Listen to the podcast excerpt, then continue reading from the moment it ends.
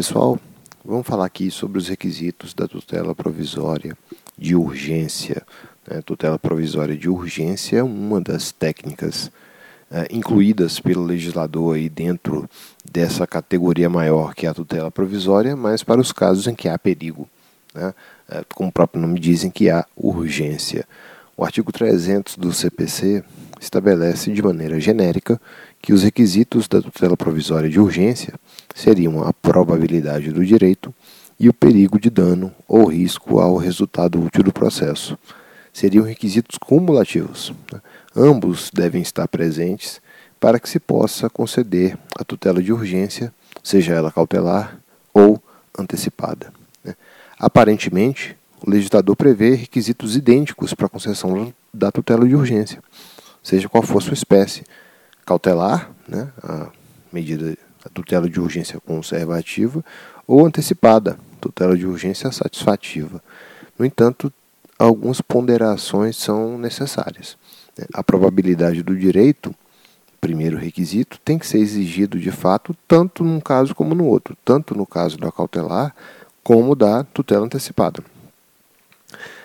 A probabilidade do direito é algo que se constata mediante cognição superficial, cognição perfunctória, não uma cognição completa como a que o juiz faz quando vai sentenciar. Né? Se numa primeira análise o juiz já puder verificar que o autor não é titular do direito de que se afirma titular, não será possível conceder tutela de urgência. Mas tal análise ainda é superficial, a decisão definitiva sobre o direito afirmado pela parte somente virá após a cognição exauriente realizada pelo juiz, a cognição mais profunda. Né? Há quem defenda uh, que uh, o exame da probabilidade realizado em sede de cautelar é mais superficial do que o que se realiza para a concessão de tutela antecipada. Bem, isso aí é um posicionamento que até se justificava na época do CPC de 73, que previa requisitos diferentes para cautelar e para tutela antecipada.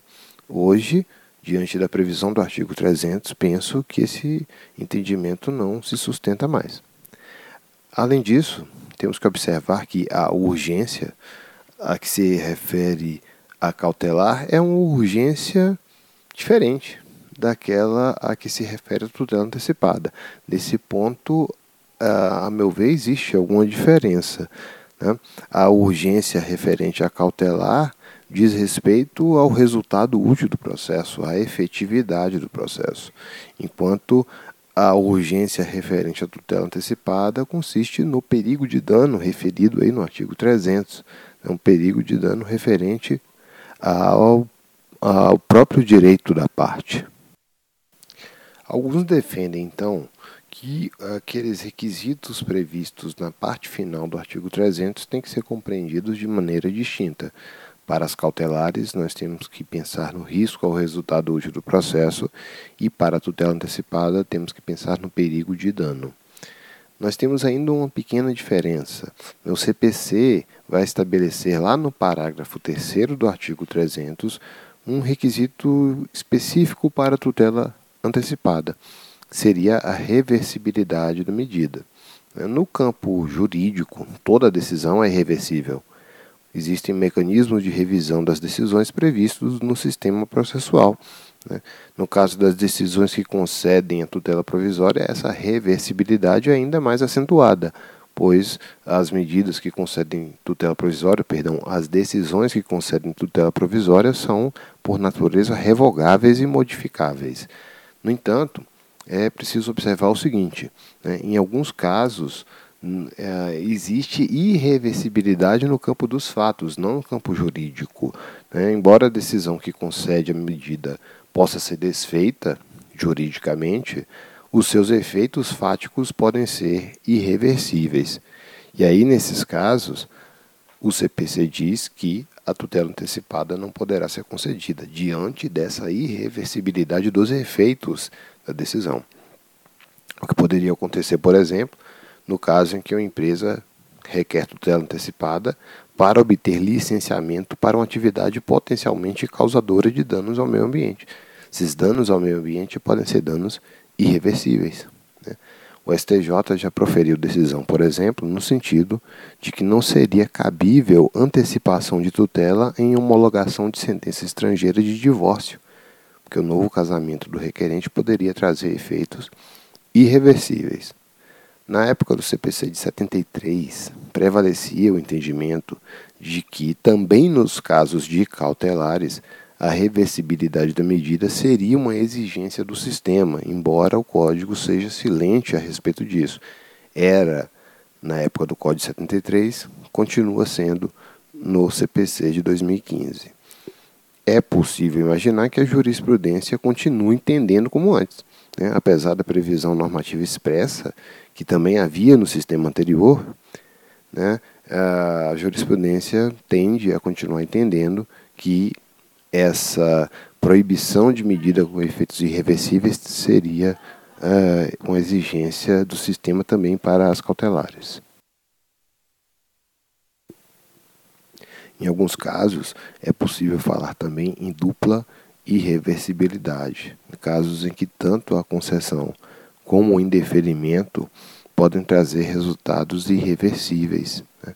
É necessário ponderar, no caso concreto, a respeito do bem jurídico que vai exigir uma proteção maior. É o que costuma acontecer nos casos em que se postula a proteção à saúde ou à vida da pessoa por meio da tutela antecipada. Nesse sentido, há um enunciado do FPPC no sentido de que a regra que proíbe tutela provisória com efeitos irreversíveis não pode ser compreendida como uma regra absoluta. Bem, por fim, é necessário observar que o artigo 300 do CPC de 2015 não exige requerimento da parte como requisito para concessão de tutela de urgência. Né? Isso é importante.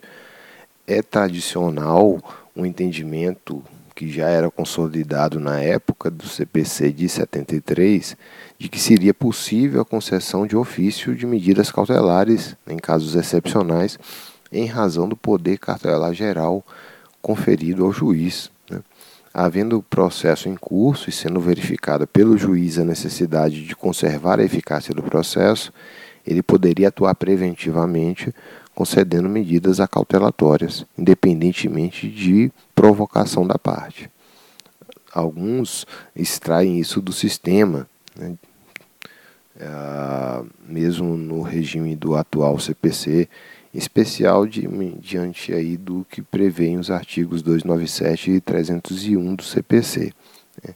Já quanto à tutela antecipada, o assunto é um pouco mais delicado. Né? Mesmo não havendo previsão expressa no sentido de que o requerimento seria imprescindível, é comum o entendimento de que a concessão de ofício seria providência excepcionalíssima, se não vedada, né? diante do princípio dispositivo que se extrai aí do artigo 2 do CPC. Bem, pessoal, essas eram aí as considerações que tínhamos a fazer a respeito da dos requisitos para concessão de tutela provisória de urgência, cautelar antecipada. Um grande abraço e até a próxima.